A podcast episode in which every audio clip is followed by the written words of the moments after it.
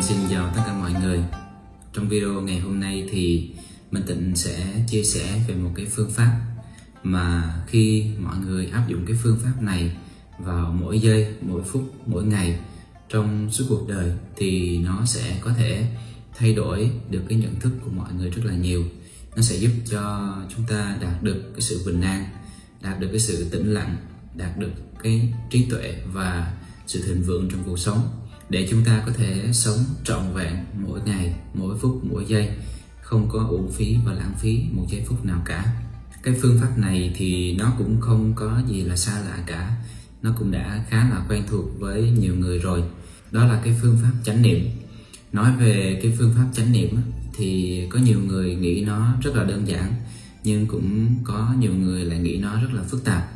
Thì thực ra là nó không đơn giản, nó cũng không phức tạp mà nó cần nhiều, rất là nhiều cái sự nỗ lực và kiên trì.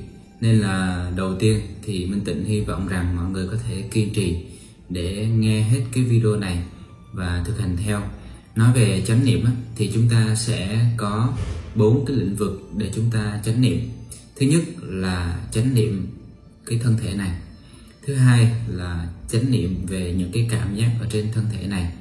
Thứ ba là chánh niệm về cái tâm của mình và thứ tư là chánh niệm về các sự vật hiện tượng các quy luật vũ trụ.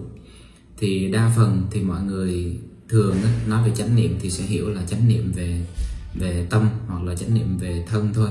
À, nhưng mà nó có bốn cái lĩnh vực để chúng ta chánh niệm như vậy.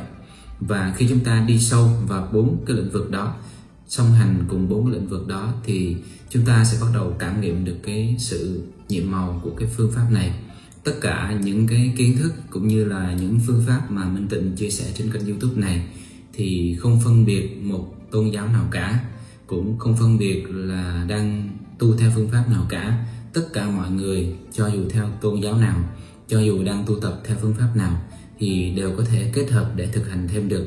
Và cái phương pháp chánh niệm này cũng tương tự, nó dành cho tất cả mọi người. Và để thực hành được nó, thì trước tiên chúng ta cần phải hiểu thật là sâu sắc và rõ ràng để khi chúng ta thực hành thì chúng ta có thể thực hành được cho nó đúng đắn. Khi mà làm đúng mà chúng ta làm đủ làm đều thì nó sẽ có kết quả tốt. Còn nếu chúng ta làm đủ làm đều nhưng mà nó không có đúng thì nó sẽ gây ra những cái hệ lụy. Nên là trước tiên Minh Tịnh mong là mọi người cố gắng tình tâm xem thật kỹ gác lại tất cả những thứ khác sang một bên để chúng ta có thể lắng nghe trọn vẹn và hiểu được uh, sâu sắc cái phương pháp này. Phương pháp này thì có bốn cái đối tượng cho chúng ta quán niệm như vậy. Tuy nhiên cái đối tượng thứ năm đó chính là hơi thở, chính là cái đối tượng mà chúng ta phải luôn luôn thực hành quán niệm cho dù chúng ta đang quán niệm trên thân hay là đang quán niệm cảm giác hay đang quán niệm về tâm của mình hay là đang quán niệm về những cái quy luật vũ trụ thì chúng ta cũng cần phải quán niệm và kết nối với lại hơi thở của mình, luôn luôn quan sát vào hơi thở của mình. Nó giống như là cái tâm nó giống như là cái điểm neo để chúng ta cột lại cái tâm ở đó. Bởi vì khi chúng ta quán niệm mà không có cái neo thì cái tâm của chúng ta nó sẽ rất là dễ để rơi sang những cái thực tại khác nhau. Bởi vì thời gian và không gian nó không có thật, nó chỉ là ảo thôi. Nên là khi chúng ta suy nghĩ về quá khứ, thì nghĩa là tâm của chúng ta nó đang ở trong quá khứ khi chúng ta suy nghĩ về tương lai thì tâm của chúng ta đang ở tương lai khi chúng ta suy nghĩ về một nơi nào đó thì tâm của chúng ta đang ở cái nơi đó và chỉ có khi mà chúng ta kết nối với hơi thở này chúng ta biết chúng ta đang ở trên cái thân thể này thì lúc đó chúng ta đang sống ở hiện tại còn lại khi chúng ta tâm hướng về đâu thì nó sẽ đi tới đó và chúng ta sẽ đánh mất đi cái hiện tại này mà khi đánh mất đi cái hiện tại thì cái tâm của chúng ta nó sẽ không thể nào tĩnh lặng được nó sẽ lăn xăng nó sẽ dẫn chúng ta đi đến chỗ này xong đi đến chỗ khác xong và đi về quá khứ xong lại đi tới tương lai. Nó luôn luôn đi như vậy và làm cho chúng ta rất là bất an. Nên là bước đầu tiên để thực hành cái phương pháp này chính là chúng ta quan sát cái hơi thở. Giống như trong cái video trước thì Minh Tịnh có chia sẻ quan sát hơi thở chúng ta có thể quan sát nghe cái chóp mũi này. À, khi hơi thở đi vào chúng ta cảm nhận cái một cái luồng gió đi ngang qua chóp mũi hoặc là chúng ta có thể quan sát cái bụng của mình đang phồng lên, xẹp xuống. Hoặc chúng ta cũng có thể cảm nhận và quan sát là cái hơi thở đang đi vào, đi ra nó như thế nào. Quan sát tổng thể cũng được. Miễn sao chúng ta luôn luôn quan sát hơi thở để cột cái tâm lại ở đó. Bây giờ chúng ta sẽ tới cái bước là đầu tiên, đó là quán niệm về thân thể. Quán niệm về thân thể nghĩa là chúng ta ý thức rõ về cơ thể của mình. Chúng ta quán niệm từng bộ phận trên cơ thể của mình à, biết cái chân nó đang ở tư thế nào biết cái chân nó đang ở đâu biết cái tay đang ở đâu biết cái thân đang ở đâu biết con mắt mình đang nhìn cái gì biết cái uh, bụng mình nó đang phồng hay đang sẹp. đó đó là mình quán niệm về thân thể mình biết thân thể đang như thế nào thì mình biết nó đang như vậy. Nghĩa là mình đưa tâm trụ trên cái thân thể này. Khi chúng ta đưa cái tay ra thì chúng ta biết tay của chúng ta đang đưa ra khi chúng ta đưa cái tay về thì biết là cái tay mình nó đang đưa về. Đó là quán niệm về thân thể. Mục đích đó là đưa cái tâm trở về với lại cái cơ thể này. Bởi vì bình thường thì tâm của chúng ta nó hết xem Facebook thì nó sang TikTok. Nó hết xem TikTok thì nó sang uh, xem TV rồi nó hết xem TV thì nó nghe cái này nghe cái kia. Tâm của chúng ta nó luôn luôn lăn xăng nó luôn luôn hướng ra ngoài. Và tu là chúng ta đưa tâm từ bên ngoài để trở về với cái nội tại này.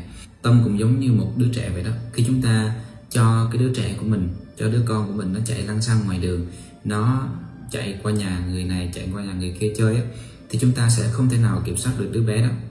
Chúng ta sẽ không thể biết biết được là nó sẽ gặp chuyện gì hay là nó sẽ làm cái gì.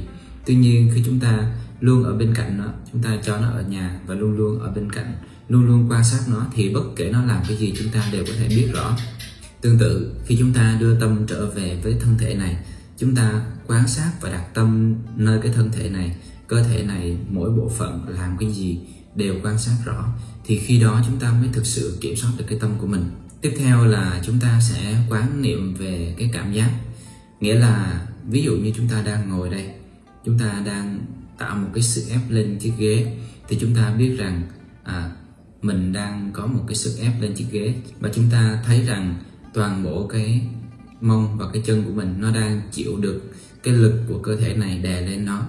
Rồi khi chúng ta cảm thấy nóng, thì chúng ta biết rằng cơ thể này đang thấy nóng. Khi thấy lạnh thì biết cơ thể đang thấy lạnh. Khi ăn một cái món ăn nào đó, nó có vị như nào, thì chúng ta biết rằng nó có vị như thế đó. Chúng ta không đánh giá là à, cái vị đó thì ngon hay là dở. Chúng ta cũng không đánh giá rằng là cái bàn này mình đặt tay lên thì nó là mềm mại hay là nó là bẩn thỉu? Chúng ta chỉ biết là khi chúng ta đặt tay lên cái bàn thì cái bàn nó mát hay là nó êm hay là nó thô ráp thì chúng ta chỉ ghi nhận cái cảm giác đó thôi. Chứ không có đánh giá là khởi tâm lên là thích cái đó hay là không thích cái đó hay là cái đó dễ chịu hay là cái đó khó chịu.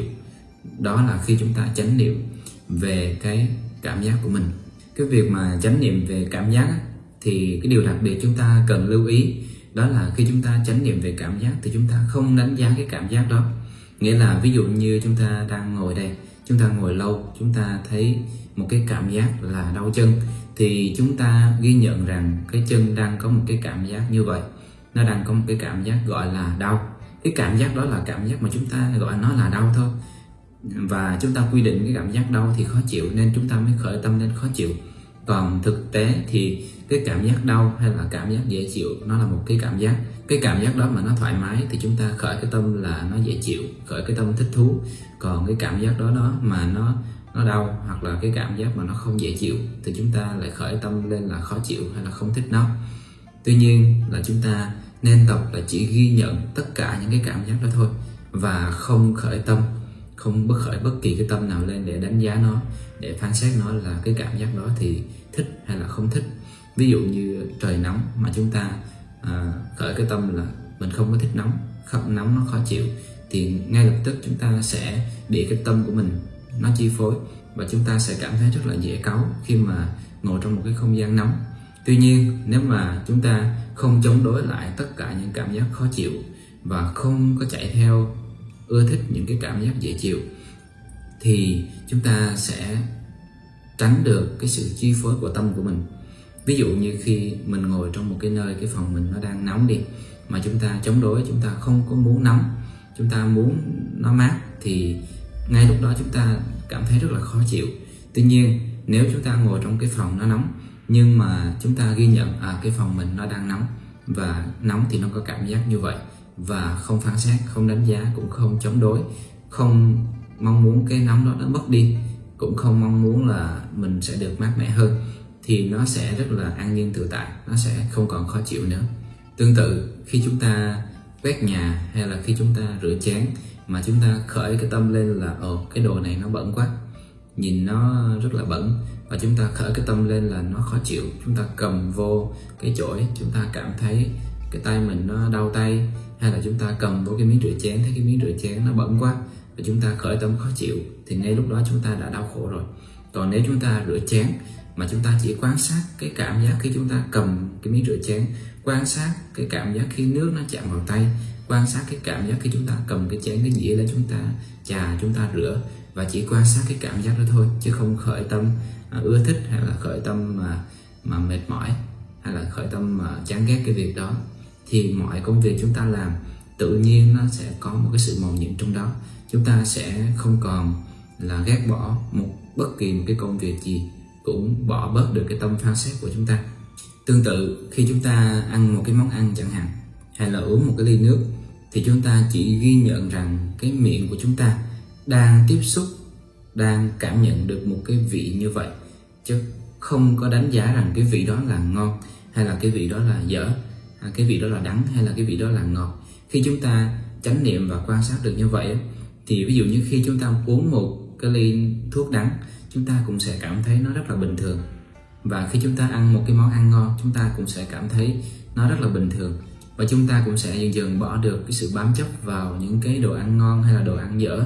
Bởi vì ví dụ như khi chúng ta bám chấp vào nó mà cái bữa nào mà không có đồ ăn ngon á hay là người ta nấu không vừa miệng mình thì mình sẽ cảm thấy à, khó chịu đau khổ. À, hay là cái bữa nào người ta nấu vừa miệng mình á, thì mình cứ muốn là ngày nào cũng sẽ được như vậy và khi không được như vậy thì tâm nó cũng sẽ đau khổ. Và chính cái sự bám chấp đó đối với lại mọi sự trên cuộc đời này mà nó gây ra cái sự đau khổ đối với chúng ta. Nên chúng ta cần phải chánh niệm để buông bỏ nó dần dần. Tương tự mọi người có thể thực hành cái việc mà chánh niệm trên cái cảm giác này vào tất cả mọi việc tất cả mọi thứ. Chúng ta ngồi chúng ta đi lại chúng ta nằm chúng ta à, ngồi xem tivi hay là ngồi xem ờ, video này, chúng ta đều quan sát cái cảm giác khi chúng ta ngồi. Thì chúng ta, thân thể của chúng ta đang ngồi ở tư thế nào? Cái cảm giác khi chúng ta ngồi nó đang như thế nào? Quan sát cái cơ thể lúc đó đang cảm thấy dễ chịu hay là đang cảm thấy khó chịu? Đang cảm thấy êm dịu chỗ nào và đang cảm thấy ờ, đau nhức chỗ nào? Chúng ta cần phải quan sát cho nó rõ.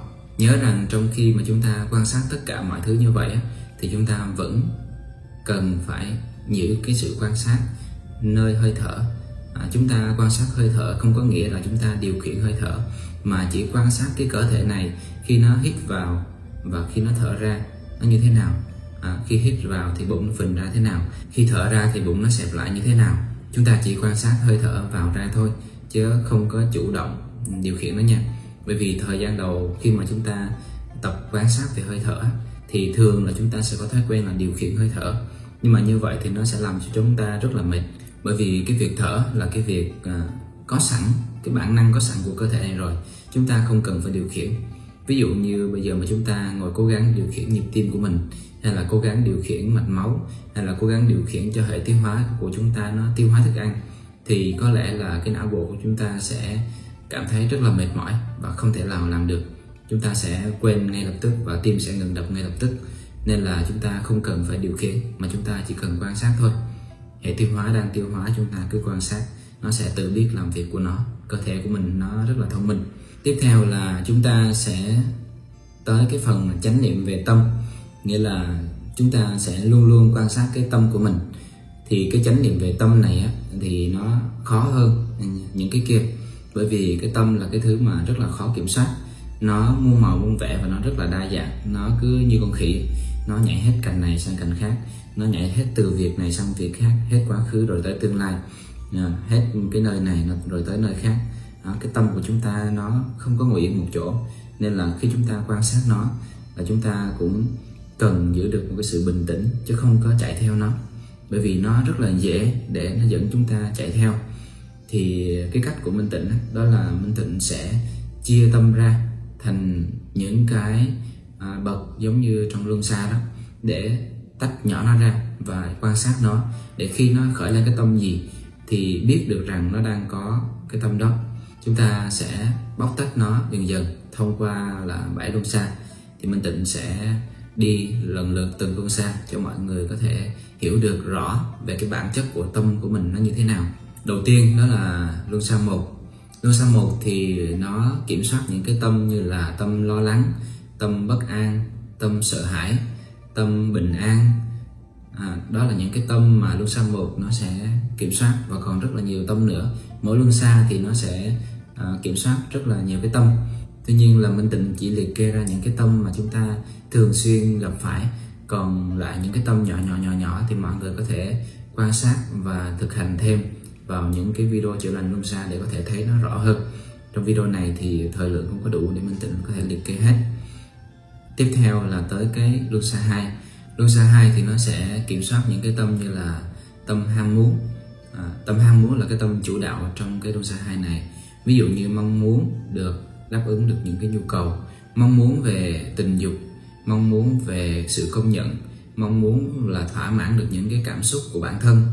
Đó là những cái chủ đạo trong cái luân xa 2 đối với luân xa 3 thì nó sẽ kiểm soát những cái tâm ví dụ như là tâm nóng giận hay là tâm hơn thua ganh đua đố kỵ.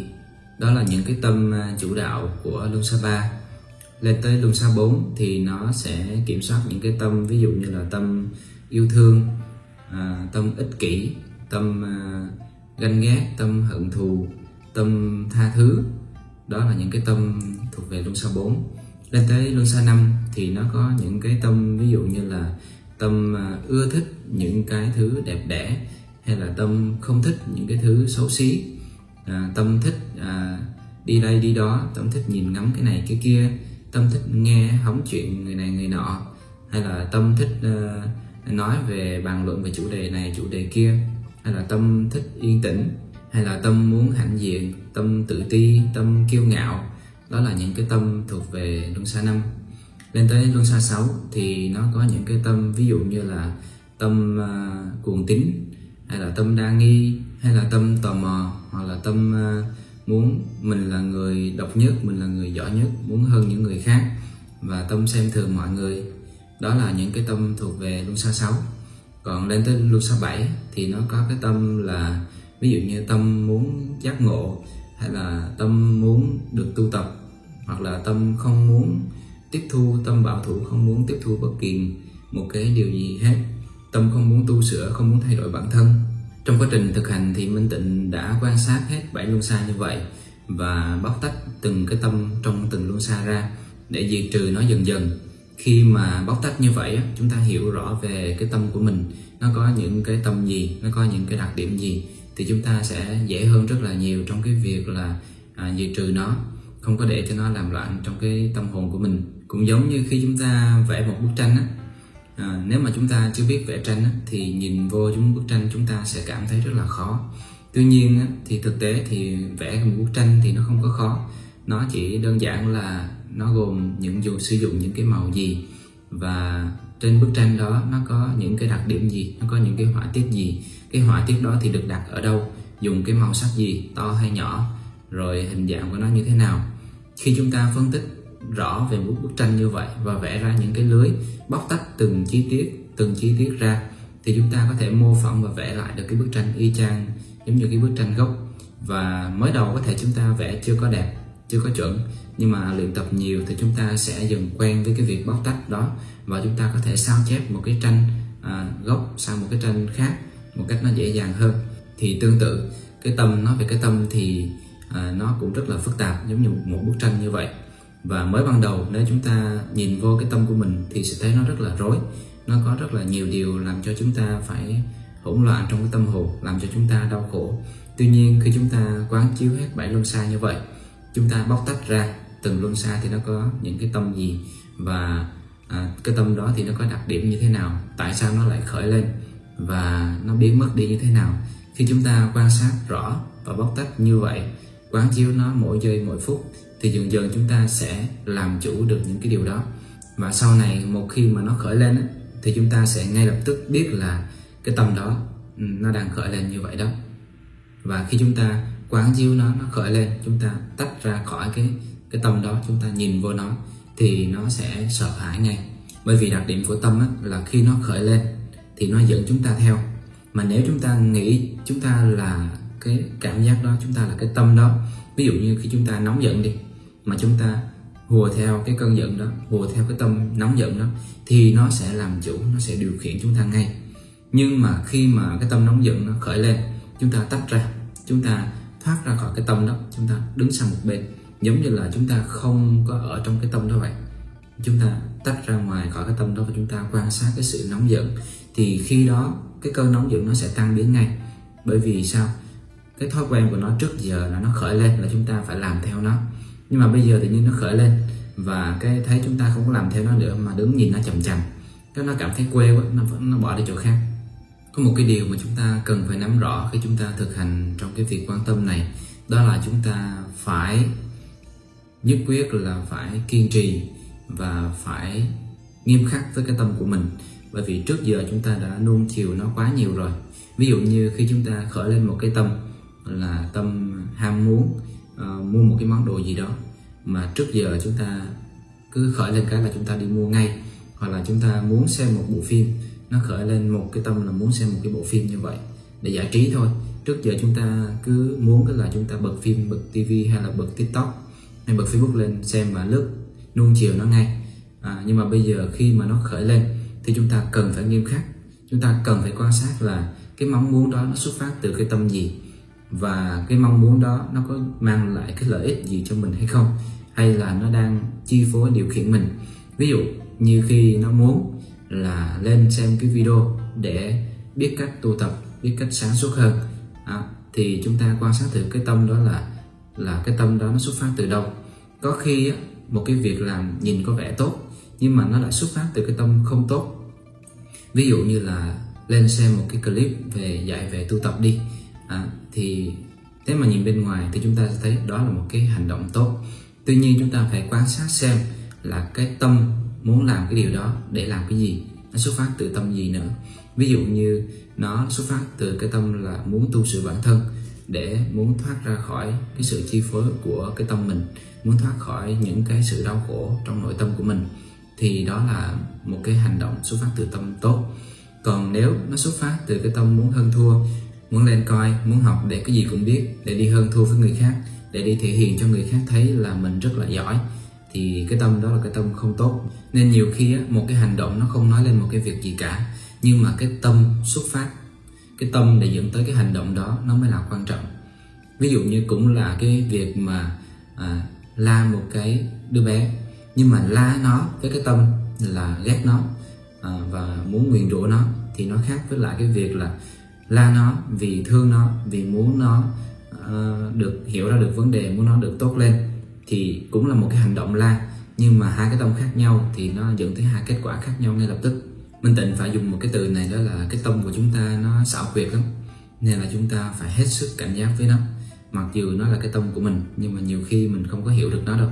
Mình phải dày công nỗ lực quan sát nó và làm việc với nó thật là nhiều thì lúc đó chúng ta mới có thể hiểu nó được giống như Chúa Giêsu trước khi chết trên cây thập giá thì có ngẩng mặt lên trời mà nói lại cha xin hãy tha cho họ vì họ không biết việc họ làm. Hay là như Đức Phật cũng nói là uh, khi mà con người vô minh á, thì họ không có biết ý thức được những cái việc họ làm. Nó là như vậy và thực tế là như vậy luôn.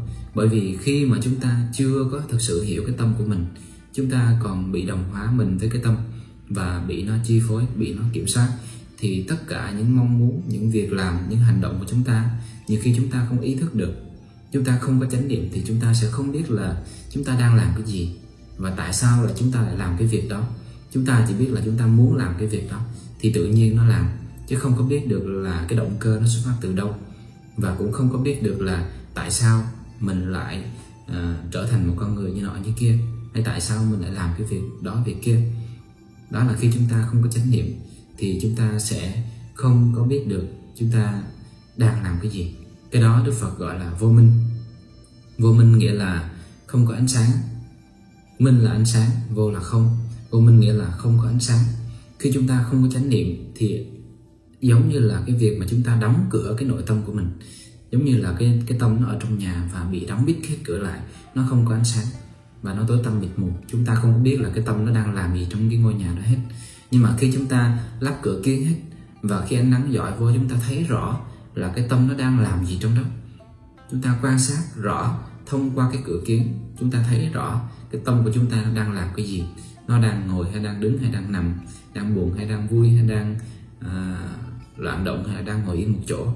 Thì chúng ta chỉ có thể quan sát được thông qua cái việc chánh niệm này mà thôi. Tiếp theo là đến cái bước à, về chánh niệm về những cái sự vật, những cái hiện tượng, hay là những cái quy luật vũ trụ. Cái này thì nghe hơi trừu tượng cho nên là minh tịnh sẽ giải thích một cách nó đơn giản, dễ hiểu. Ví dụ như khi chúng ta đi rửa một cái tay của mình, tay nó đang bị bẩn, khi chúng ta đi rửa tay thì chúng ta thực hành quán niệm bốn cái này nó như thế nào. Ví dụ như khi chúng ta rửa tay thì chúng ta ý thức được là quán niệm trên thân, chúng ta biết là cái tay chúng ta đang đưa ra để rửa khi chúng ta rửa chúng ta nước xúc chạm vào bàn tay chúng ta biết cái cảm giác đó đang xúc chạm vào bàn tay của chúng ta như thế nào. Và khi chúng ta rửa tay thì chúng ta quan sát cái tâm xem là cái tâm của chúng ta đang như thế nào khi rửa tay. Nó muốn rửa tay nhanh hay là muốn rửa tay chậm? Nó muốn rửa tay sạch hay là nó đang muốn rửa tay sơ sài? À, và nó cảm thấy thích thú vì rửa tay hay là nó cảm thấy không thích? Còn khi chánh niệm về về những cái sự vật hiện tượng khi rửa tay thì chúng ta chánh niệm như thế nào? Đó là chúng ta quan sát hai quy luật à, chủ yếu. Thứ nhất là cái luật nhân quả, thứ hai là cái luật vô thường. Vô thường ở đây, chúng ta quan sát là mới đó, tay nó đang bẩn, nhưng mà khi chúng ta rửa thì sau một lát là tay nó sạch. Đó. Còn khi quan sát về luật nhân quả thì chúng ta quan sát như thế nào? Chúng ta thấy rằng cái nhân là cái hành động chúng ta rửa tay, còn cái quả là chúng ta có một bàn tay sạch đó là cái cách để chúng ta kết hợp khi làm bất kỳ một cái hành động nào chúng ta quan sát thật là kỹ lưỡng như vậy. Khi chúng ta quan sát từng sự vật từng hiện tượng trong cuộc sống trong mỗi hành động trong mỗi suy nghĩ của chúng ta và đưa cái nhân quả đưa cái uh, luật vô thường vô đó thì chúng ta sẽ bắt đầu thấy rõ được cái nhân quả nó vận hành trong cuộc sống của chúng ta như thế nào cái vô thường nó vận hành như thế nào. Ví dụ như khi chúng ta đang đau khổ về một cái chuyện nào đó có ai đó làm cho chúng ta buồn lòng có ai đó, nói xấu chúng ta, và chúng ta cảm thấy phiền não. Thì chúng ta ý thức được rằng cái phiền não này rồi nó cũng sẽ qua đi. Bởi vì trước đó chúng ta không hề phiền não, sau đó cái cảm giác không hề phiền não nó biến mất và chuyển sang cái cảm giác phiền não. Nhưng mà chúng ta ý thức được rằng bất kể một cái gì trên đời này, nó cũng đều sẽ qua đi. Giống như trong cái bài nhạc mà mình tự làm là mọi chuyện rồi cũng sẽ qua đi để cho mọi người thực tập được cái Ờ, cái phương pháp mà quán cái sự vô thường này, thì chúng ta khi chúng ta ý thức được rằng cái sự đau khổ, cái phiền não khi người ta nói xấu mình, nó đang đau khổ như vậy, nó cũng sẽ qua đi, thì tâm của chúng ta nó sẽ cảm thấy nhẹ nhõm hơn rất là nhiều. Tương tự, chúng ta cũng đồng thời quán cái luật nhân quả vô đó. Chúng ta xem xét thử xem tại sao mình là bị người ta nói xấu. Có phải là trong quá khứ mình cũng đã từng tiếng nói xấu người khác hay không? Đó, và minh tịnh chắc chắn rằng khi mà chúng ta chưa tu, khi chúng ta chưa thực sự tỉnh giác, chưa thực sự giác ngộ, thì chúng ta đã từng gây ra rất là nhiều nghiệp trong kiếp này và trong những cái kiếp khác nữa. Nên là khi chúng ta lãnh nhận một cái nghiệp nào đó, lãnh nhận một cái điều gì đó mà chúng ta cảm thấy khó chịu, cảm thấy đau khổ, thì đó chỉ là kết quả mà thôi. Và chúng ta phải ngồi quán chiếu xem cái nhân của nó là cái gì. Có phải là chúng ta đã từng nói xấu người khác để bây giờ bị nói xấu hay không? Và khi quán chiếu như vậy thì chúng ta cũng đồng thời huấn luyện tâm luôn là và thì từ nay trở đi mình đừng có nói xấu người khác nữa. Mình chỉ nói những lời tốt đẹp mà thôi, để sau này nó không có có cái quả nó tới với chúng ta nữa. Bởi vì có một cái câu nói mà làm minh tịnh rất là tâm đắc và áp dụng nó vào trong cái đời sống hàng ngày của mình. Đó là, bồ tát thì sợ nhân, còn chúng sinh thì sợ quả. Nghĩa là người có trí tuệ thì người ta không có sợ cái quả ví dụ như khi người ta gặp một cái chuyện gì đó xấu đi, thì người ta biết rằng à trước đây mình, lúc mà mình chưa có chánh niệm, mình chưa có biết nhân quả, mình đã gây ra những cái nhân xấu, thì hôm nay mình đạt cái quả này. Tuy nhiên là khi mà mình đã biết chánh niệm, đã biết nhân quả rồi, thì từ nay trở đi mình không có gieo những cái nhân xấu nữa, mà chỉ chăm tập trung, gieo những cái nhân tốt lành mà thôi thì chắc chắn rằng sau này những cái nghiệp xấu khi nó đã trổ ra hết rồi thì nó sẽ không còn trổ nữa, mà nó chỉ toàn trổ những nghiệp tốt mà thôi. Còn người không chịu tu á, không chịu chánh niệm, không có hiểu về luật nhân quả, thì không có biết sợ là gì hết. Cứ thích sao thì làm như vậy. Rồi hàng ngày thì thích chửi ai thì chửi, thích ăn trộm của ai thì trộm, thích nóng giận thì nóng giận. Không có ý thức được cái nhân quả, cũng không có ý thức được những cái hành động của mình cho nên là khi cái nhân đó nó trổ ra quả cho sau này, thì lại ngồi đó đau khổ, ngồi đó than trách và cảm thấy cuộc đời cứ dồn ép mình, cảm thấy mọi thứ xung quanh mình nó nó thật là, gọi là không có ra sao cả. Và Minh Tịnh cũng mong rằng mọi người có thể khắc ghi được cái câu nói này vào trong lòng. Đó là Bồ Tát sợ nhân, còn chúng sinh thì sợ quả. Chúng ta muốn tiến hóa lên, chúng ta muốn làm những bậc thánh, muốn làm những vị Bồ Tát, thì chúng ta phải bắt đầu ý thức và nên sợ những cái nhân mà mình đã gieo ra. Còn những cái quả thì chúng ta không nên sợ nó, cho dù nó là tốt đẹp, là may mắn, hay là là xấu xa, hay xui xẻo, thì chúng ta cũng không nên sợ. Bởi vì khi mà cái nhân nó đã nở ra quả thì chúng ta không tránh được. Nếu chúng ta đã từng làm việc tốt, thì tới một ngày nào đó chúng ta sẽ tự động gặp may mắn mà không tránh được. Chúng ta đã làm việc xấu, thì tới một ngày nào đó chúng ta cũng sẽ gặp cái quả xấu đó mà sẽ không tránh được. Nên nếu mà việc xấu nó đã xảy ra rồi thì chúng ta cũng không nên lo lắng sợ hãi. Mà việc tốt nó đang xảy ra, chúng ta cũng không nên là quá vội, vui mừng mà nghĩ rằng nó sẽ xảy ra mãi. Bởi vì chúng ta phải luôn ý thức rằng việc tốt nó xảy ra là do cái nhân đó nó đã nở ra quả. Ví dụ như khi chúng ta gieo một cái hạt lúa vào đất và sau này khi nó nở thành những cái bông lúa rất là nhiều cái trái lúa trên đó, thì nó cũng sẽ chỉ có giới hạn nhiêu đó quả thôi nghĩa là ví dụ như khi chúng ta đã từng làm một cái việc tốt trong quá khứ và hiện tại chúng ta gặt hái được những cái thành quả những cái sự may mắn những cái phúc lộc thì chúng ta phải ý thức rằng là nó xảy ra.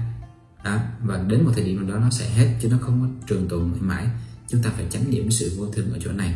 Tương tự như vậy khi chúng ta đã lỡ làm một cái việc xấu trong quá khứ thì hiện tại nó nở ra những cái quả xấu những cái sự xui xẻo những cái điều mà làm chúng ta khó chịu thì chúng ta cũng ý thức rằng à kết quả nó chỉ có nhiêu đó thôi, nó chỉ có từng đó thôi và rồi nó cũng sẽ hết, nó cũng sẽ qua đi. Khi ý thức như vậy thì chúng ta sẽ luôn luôn là cố gắng là không tạo ra những cái nhân xấu nữa và luôn luôn tạo ra những cái nhân tốt đẹp để sau này càng ngày cái nhân xấu nó càng bớt đi và cái nhân tốt lành nó càng nhiều lên. Để chúng ta có được một cái cuộc sống mà luôn luôn may mắn, hạnh phúc, bình an, thịnh vượng.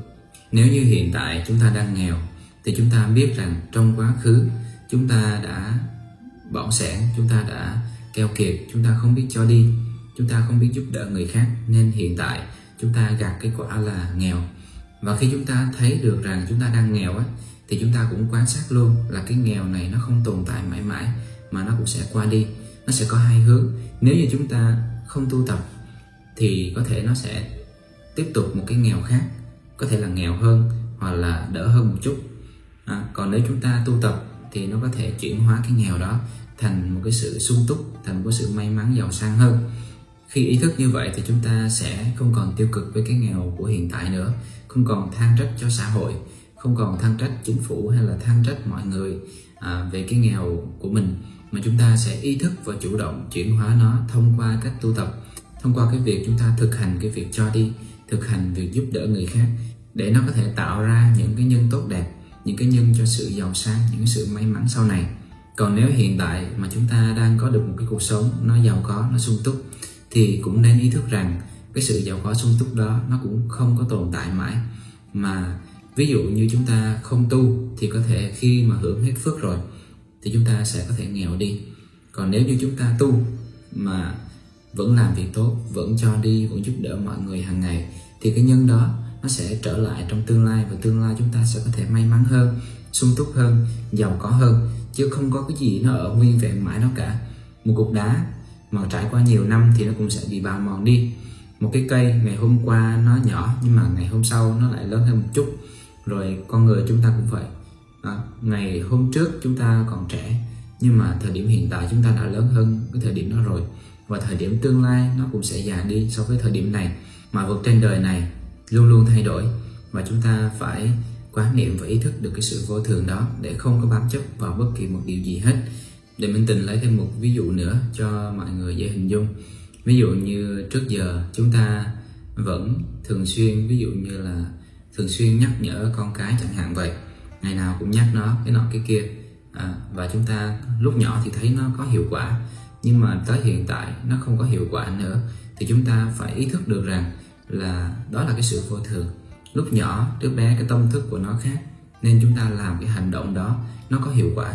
Nhưng bây giờ nó đã lớn rồi, chúng ta làm cái hành động đó, cái tâm thức của nó đã khác rồi, cái hành động đó không còn hiệu quả nữa, thì chúng ta phải thay đổi cái cách thức. Thì đó cũng là cái cách để chúng ta mà quán chiếu cái sự vô thường. Còn quán chiếu về luật nhân quả thì nó như thế nào? Đó là lúc nhỏ chúng ta nhắc nhở nó. Nó cảm thấy bình thường. Nhưng mà bây giờ chúng ta tiếp tục nhắc nhở nó thì nó cảm thấy khó chịu và nó quạo. Thì đó là lỗi của chúng ta, chứ không phải lỗi của đứa bé. Bởi vì sao? Bởi vì khi chúng ta nhắc nhở nó quá nhiều, thì đó là một cái nhân. Và chúng ta không có quan sát xem là đứa bé nó có thích cái điều đó hay không. Nếu như chúng ta, mỗi lần chúng ta nhắc nhở nó nó khó chịu nhưng nó không nói, thì tới một lúc nào đó, khi cái nhân đã trở thành quả, thì nó xuất hiện cái trạng thái là nó cãi lại hoặc là nó quạo. Nó làm cho chúng ta phải bực mình.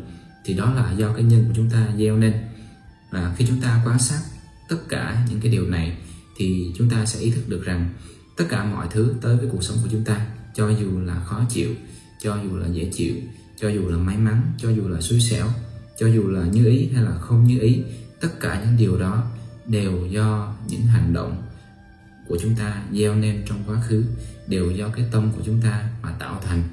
Chứ không có phải vì đứa bé đó hỗn hào, hay là không có phải vì cái người đó là người xấu hay không có phải vì cái xã hội hiện tại nó không theo như ý mình muốn, mà tất cả những điều đó đều do tâm chúng ta tạo nên mà thôi. Khi ý thức được điều đó, chúng ta sẽ dần buông bỏ được những cái tâm nóng giận, buông bỏ được cái tâm tham lam, buông bỏ được cái sự si mê, buông bỏ được cái sự kiêu ngạo, buông bỏ được cái sự đa nghi mà chúng ta thấy rõ mọi việc đúng như bản chất của nó. Càng chánh niệm mỗi ngày, chúng ta sẽ càng ngày càng nhìn thế giới này qua một cái lăng kính hoàn toàn là trong suốt, hoàn toàn là sạch sẽ. Chúng ta càng thực hành nhiều, chúng ta càng nhìn rõ được bản chất của mỗi sự vật, mỗi sự việc. Không còn cái sự u mê, không còn cái ảo tưởng ở trong đó nữa. Ví dụ như trước đây chúng ta nhìn một cái người nào đó mà chúng ta khởi lên cái tâm là chúng ta không có thích họ, chúng ta đánh giá, chúng ta phán xét họ, thì bây giờ khi chúng ta chánh niệm thường xuyên, chúng ta sẽ thấy rằng, ồ, cái việc mà đánh giá, phân tích họ nó chỉ là cái tâm chủ quan này. Nó chỉ là những cái tâm mà đố kỵ, tâm ganh tị, hay là những cái tâm mà phán xét, nó đang khởi lên thôi. Chứ bản chất không phải là người ta là cái người giống như mà mình đã từng nghĩ, mình đã từng đánh giá. Khi đó chúng ta sẽ không còn phán xét hay đánh giá họ nữa. Và những cái điều đó nó sẽ giúp cho chúng ta là ngưng và chặn lại tất cả những cái nghiệp xấu mà chúng ta có thể gieo. Và từ đó chúng ta cũng ý thức được rõ ràng là mọi thứ là do cái tâm mình mà tạo ra. Cái người ta nó chỉ đó chỉ là người ta thôi. Người ta không có uh, không có phải giống như trước giờ mình nghĩ thì mình sẽ gắn kết được cái mối quan hệ đó hoặc là chúng ta sẽ thôi nghĩ xấu về người khác thôi làm khổ bản thân mình thông qua cái việc đánh giá hay đố kỵ hay là phán xét mọi người. Chính những cái điều đó nó làm cho tâm của chúng ta ngày càng trở nên bình an hơn hạnh phúc hơn. Tổng quan lại thì chánh niệm nó có bốn cái lĩnh vực để chúng ta à, quan sát như vậy. Và cái thứ năm là quan sát về hơi thở. À, chúng ta cố gắng giữ là cái tâm của mình luôn luôn giữ nơi hơi thở để chúng ta có thể quan sát mà cái tâm không bị chạy theo những cái vọng tưởng ở bên trong mình. Đó. Và khi chúng ta thực hành cái này rốt ráo thường xuyên tinh tấn mỗi giây mỗi phút mỗi ngày thì minh tịnh chắc chắn rằng chỉ trong vòng vài tuần vài tháng thôi. Đó, chậm thì vài tháng còn nhanh thì vài tuần còn chậm nữa thì vài năm thì con người của chúng ta nó sẽ thay đổi rất là nhiều. Cái tâm của chúng ta nó sẽ trở nên bình an hạnh phúc và sáng suốt trí tuệ hơn rất là nhiều. Và cuộc sống của chúng ta nó cũng sẽ trở nên may mắn và thuận lợi hơn rất là nhiều.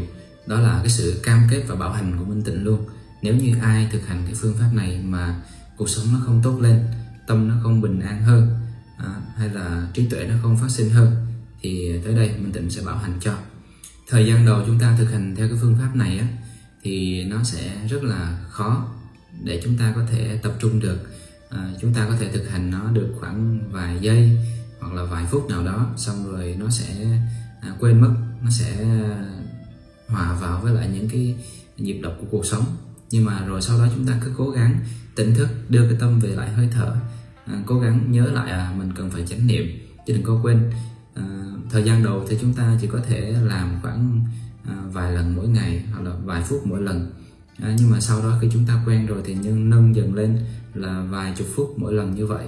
Rồi một ngày thì vài lần như vậy. Rồi nâng dần lên cứ nâng dần dần lên rồi chúng ta sẽ đạt được cái sự chánh niệm tỉnh thức luôn luôn 24 trên 24 ngay cả lúc đi ngủ chúng ta cũng có thể chánh niệm được.